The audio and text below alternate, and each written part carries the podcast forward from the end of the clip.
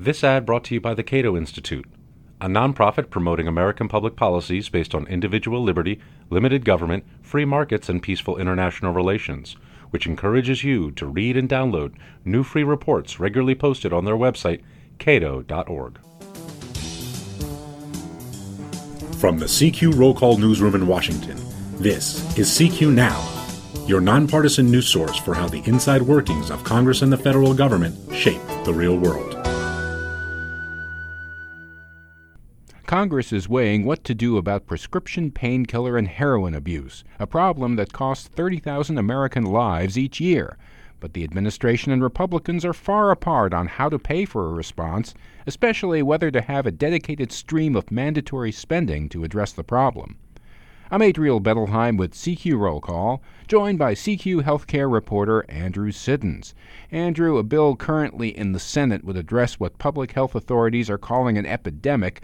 What's being blamed for spiraling painkiller abuse? Well, there's actually a lot of blame to go around. Democratic Senators Joe Manchin of West Virginia and Ed Markey of Massachusetts have taken to the Senate floor pretty much every day for the last three weeks to blame the Food and Drug Administration for its painkiller approval policies, which they say gives drug companies the green light to market powerful narcotics to patients who don't really need them, like kids. The FDA says that it is doctors that need to be prescribing more responsibly.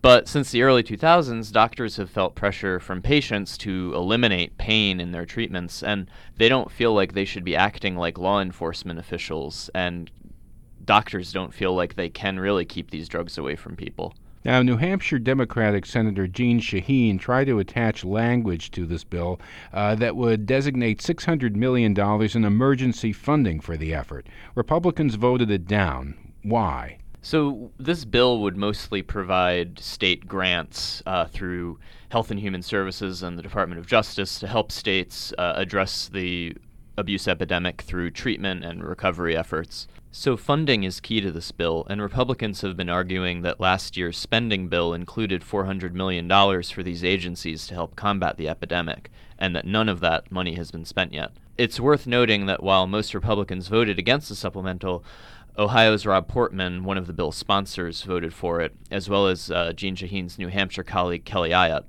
Both of them are in competitive reelection races in states where opioid abuse has been particularly bad. So Republicans are also very cool to an Obama administration request for $1 billion for anti prescription drug abuse that's contained in the president's fiscal 2017 budget request. So, what would the GOP propose doing?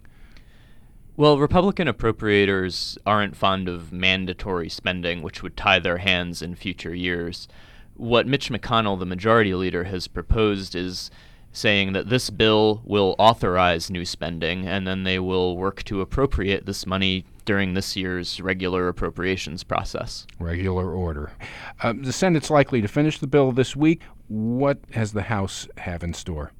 Right. It'll likely pass with bipartisan support in the Senate. And then there's an identical version of the bill in the House. Presumably, the, the House should be able to pass it. This is an issue that many lawmakers have said this issue affects every congressional district in the country.